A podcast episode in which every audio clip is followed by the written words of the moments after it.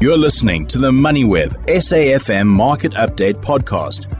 It's Property Tuesdays, and with the start of the new year, some of you may have made a New Year's resolution to purchase a new property, uh, to move into a new property, or to even add on to your existing property portfolio. But we're taking a look at what you need to remember when it comes to uh, property deposits uh, with interest rates where they are and inflation levels where they are. It's harder and harder to finance properties, and some banks might require you to put a little skin in the game, so to speak. I'm joined on the line by the head of Buyers Trust. Uh, that's Jackie Smith to take a look at the uh, deposit that you might want to put down when looking or considering uh, a home loan. Good evening, Jackie. Thanks so much for taking the time. Uh, where do we start here when we think about the deposit for a home loan? Happy New Year, Jimmy. Thanks for having me.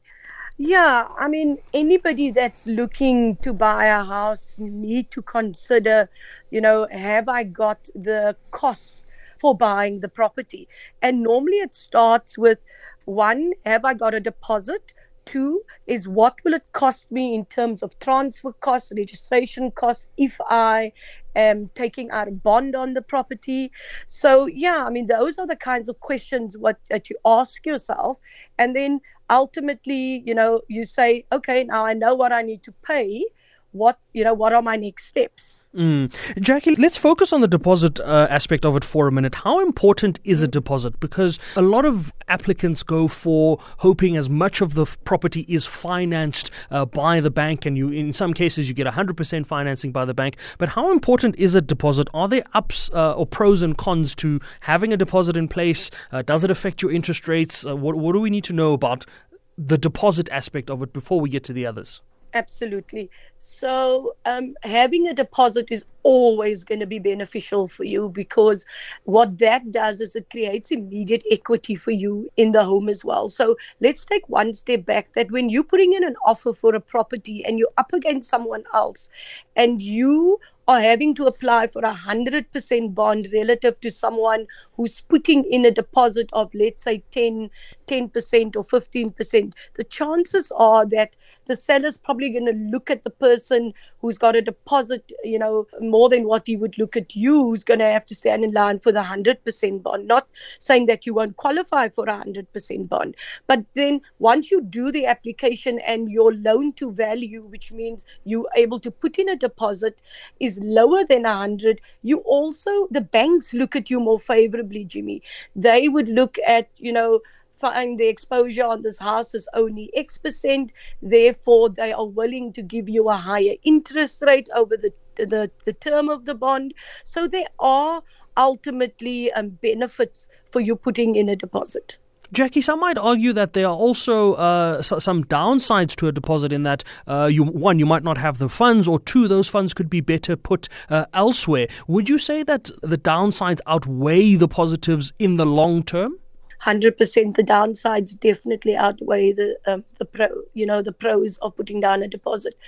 And also i mean what we always say to people is if you cannot afford it at this particular rate. You know, wait a while, build your deposit, start saving towards that deposit because you've got to look at the a bond, for instance, over the full period of it relative to, oh, well, I, I'm going to apply for 100% now because I need this 100,000 to pay for a vehicle, for instance, or something.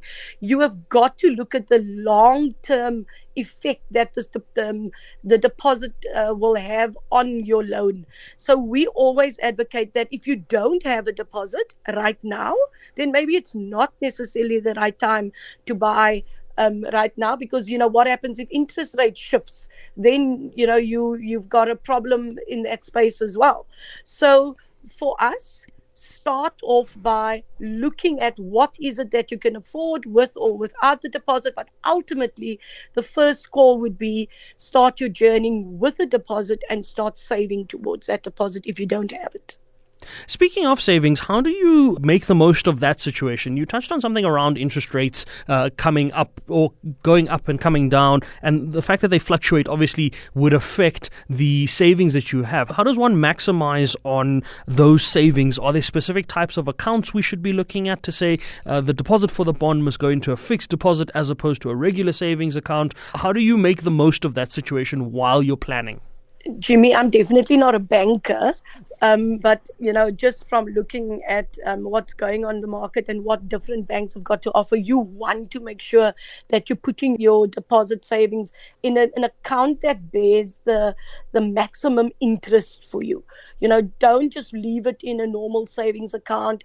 Um, look at where you know how long before you want to purchase that property make sure that you, you know your hard earned savings is earning the maximum amount of interest and put that in an account probably like a call account or whatever fixed deposits or unit trust or something that you can lay your hands on you utilize that and maximize the interest.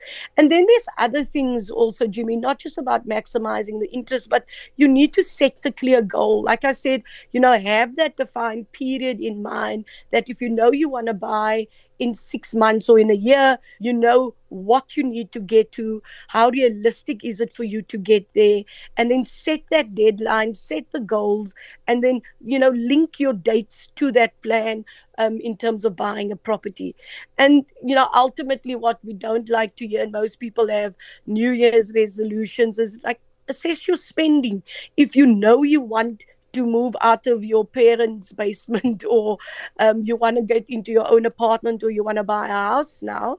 Um, yeah, assess your spending, you know, set your savings goals in line with what it is that you um, that you can afford and you know reduce your electricity bills switch off your geyser your lights all those things that work for you but those are good starting points and then ultimately also what we say to people is be consistent, you know. So don't what you call knit one, slip one, you know, automate your savings, put it on a debit order so that you know every month you know that is what you you are responsible for it will go off you know you build your lifestyle um, around that savings amount or less that savings amount so if you clear if you want to save 5000 a month then you know your um, cash available to spend is less than 5000 a month. So automate your savings assess your spending be very clear on your goals and then yeah maximize your interest. Plan plan plan and make the most of your situation and you'll come out at the end of it with